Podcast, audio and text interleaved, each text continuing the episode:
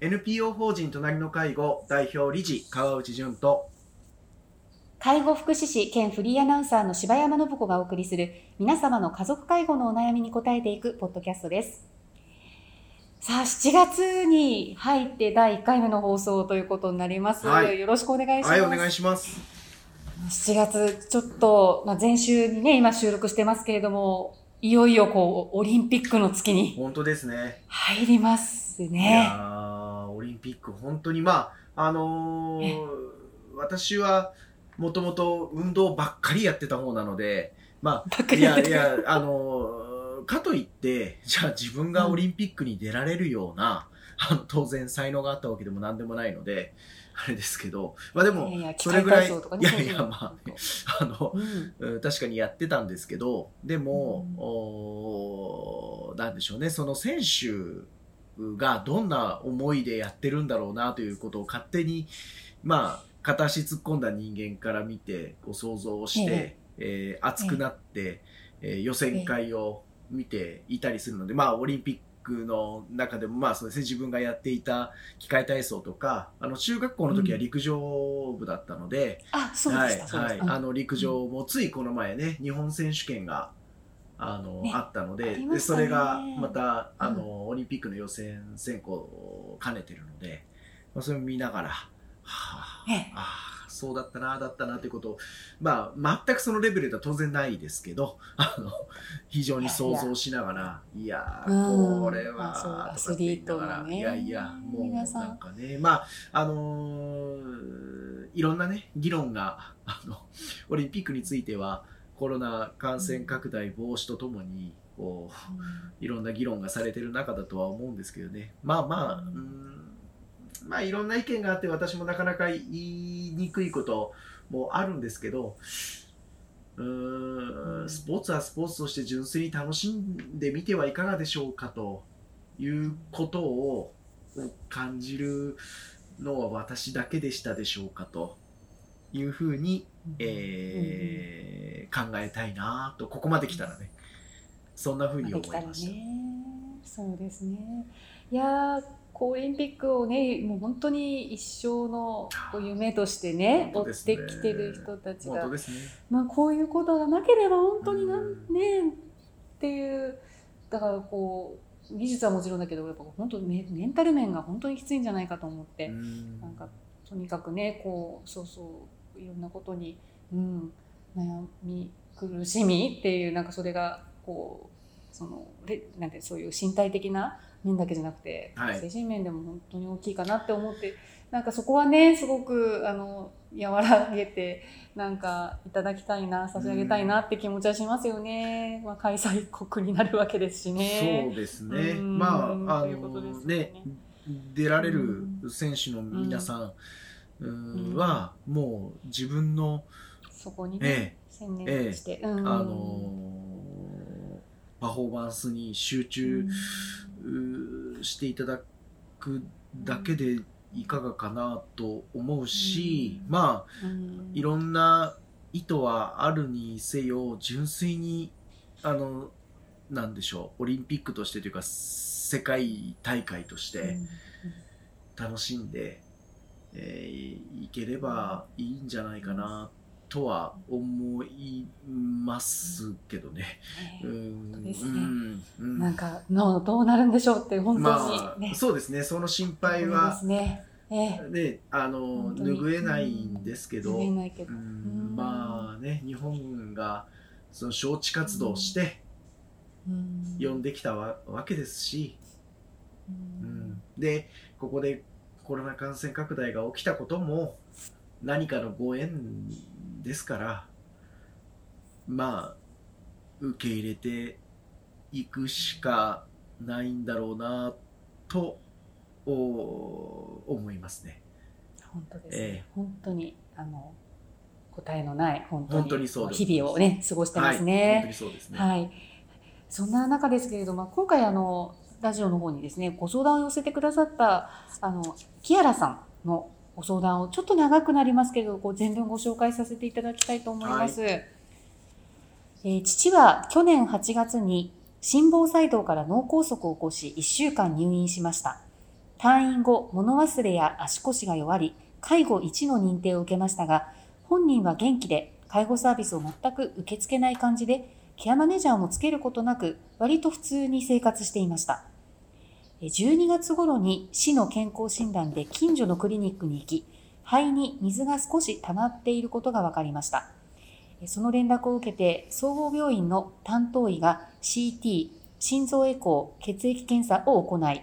当座は別途循環器内科の専門医にも受診しなくて良いのではないかということでした。そして5月の診察でも順調。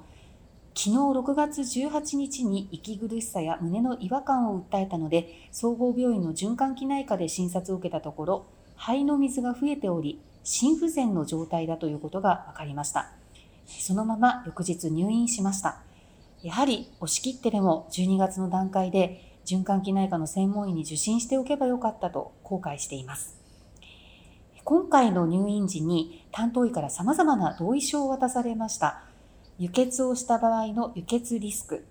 カテーテルを使用する場合のリスクを理解した上での必要時実施の同意書、安全を確保するための拘束についての同意書とか、ドクターは今回の入院ではそのような治療が必要になることはないだろうと思うけれどもと前置きをして念のためにと5種類くらいの同意書を渡されました。治療に必要なことだからリスクは仕方ない。同意せざるを得ないと考えサインをしました。私一人で行いました。体の拘束については程度にもよるし、医師の判断で必要な範囲で体の拘束を行うことがあるというものでした。徘徊してしまうとか、点滴を外してしまうとか、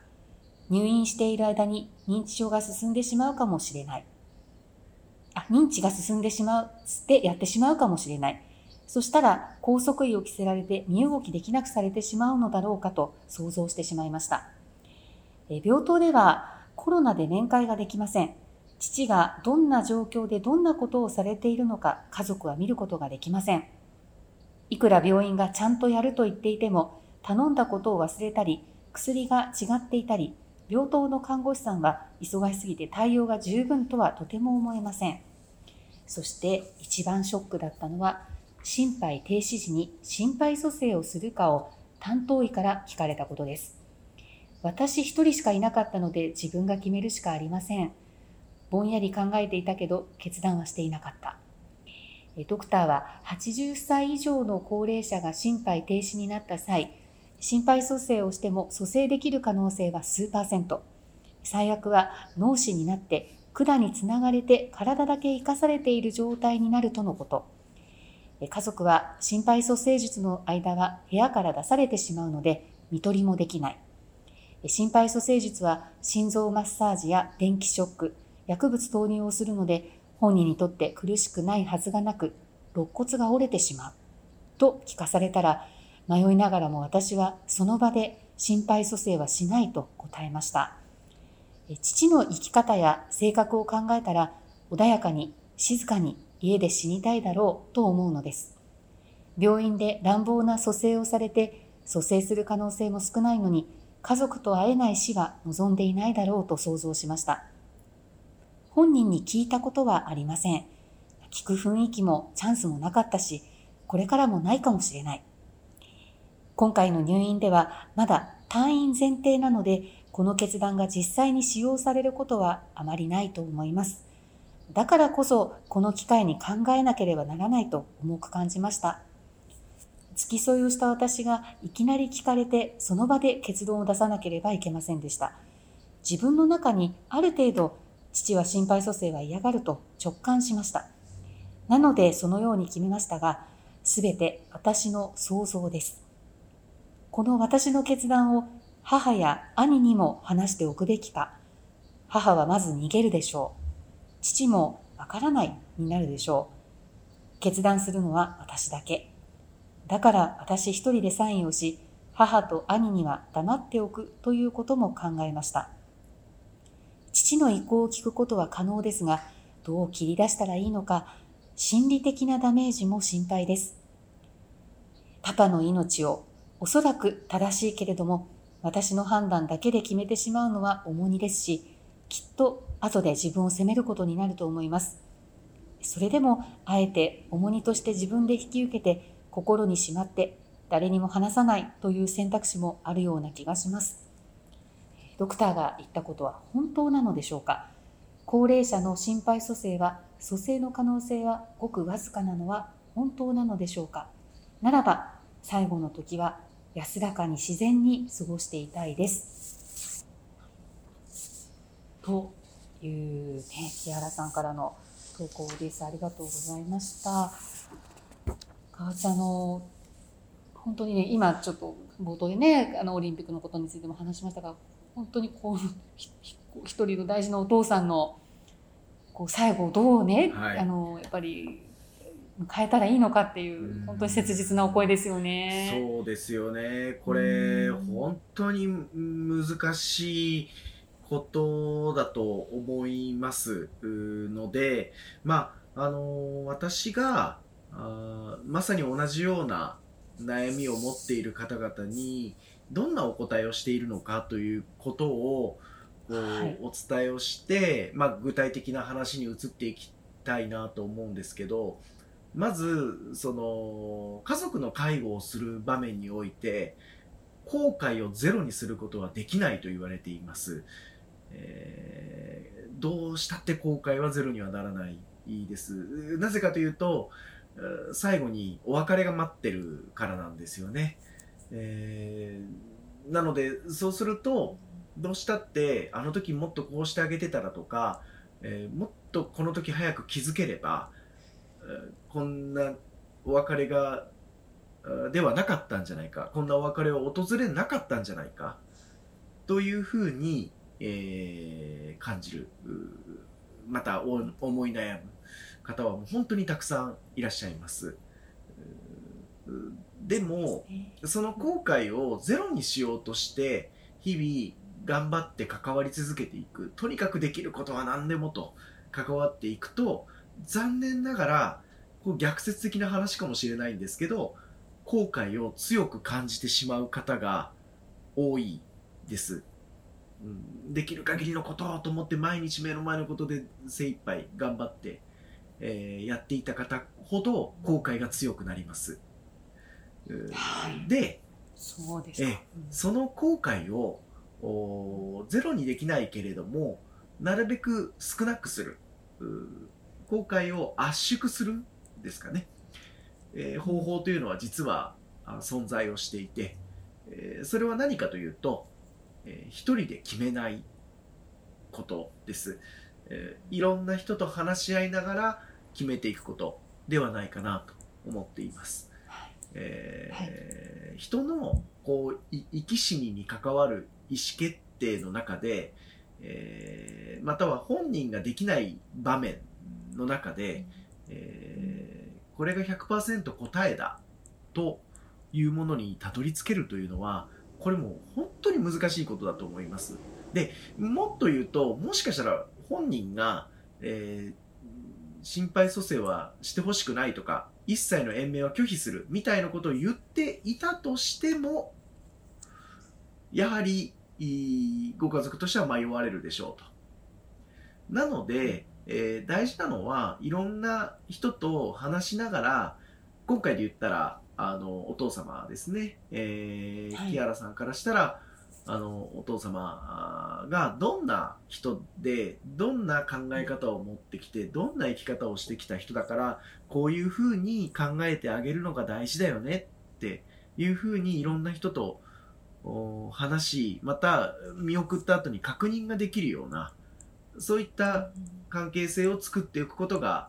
大事かなと思っています。のであのどうしても今非常に難しいなと私たちは選択が難しくなってきてるなと思うのはその医療が発達したことによっていろんなリスクも、まあここに出てるように明確になってきているし、えーその延命するう方法もお選択ができる世の中になったんですよね。うん。うん。えー選択肢がね、そうですね。であたかも私たちがその人のえ生き死にを選択できるようにえなってしまったんかのように思うわけなんですけれども果たしてそれはその、うん、まあ高齢になって、えーまあ、天寿を全うするという言葉がもしあるんだとしたら、えそこを迎えていく方ご本人が望むことなんでしょうかと。でも、うー本人がいくら望んでもやっぱり家族としてその人に一日でも長く生きていてもらいたいという気持ちを持つのは当たり前なのでだからその自分のこの葛藤を自分自身だけで抑え込むのは本当に難しいことだし、えー冷静に見ることも難しいと思います。あのきっと私自身も自分の親や兄弟やまあ配偶者や、まあ、自分の子供の時にこういった選択を迫られた場場面で正しくう正しくなのかまあ違いますね。正しくじゃないですね。冷静にですね。本当にその人の気持ちを思って判断ができるかといったらと全く自信がないのでうん。でもこの時にいやいや、まああ、私でもという言い方は、まあね、いろんな人の一応相談に乗って、まあ、いろんな、ね、あの、場面にね、うん。えー出会わせていただいていても、ううんん、きっと自分の家族になると真っ白になるだろうから、だから、あの、キアラさんにおかれては、どうかいろんな人と話すということを今は大事にしていただきたいなとお思います。あの、お父様のその医医療的な、医学的な、うーん、なんでしょうね、リスクだったりとか、あの、手法だったりとか、まあどうしてもこう、書面で突きつけられる場面がある中でいろんなショックを受けてしまわれると思うんですけどでも改めて今何が一番、大事なのか。